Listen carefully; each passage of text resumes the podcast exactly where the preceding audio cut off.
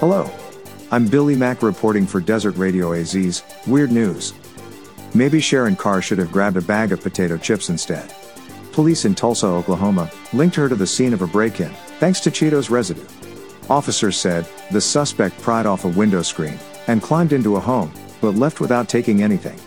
Responding officers found a bag of Cheetos on the floor, near the window, and when they caught up to Carr, they found residue from the snack in her teeth.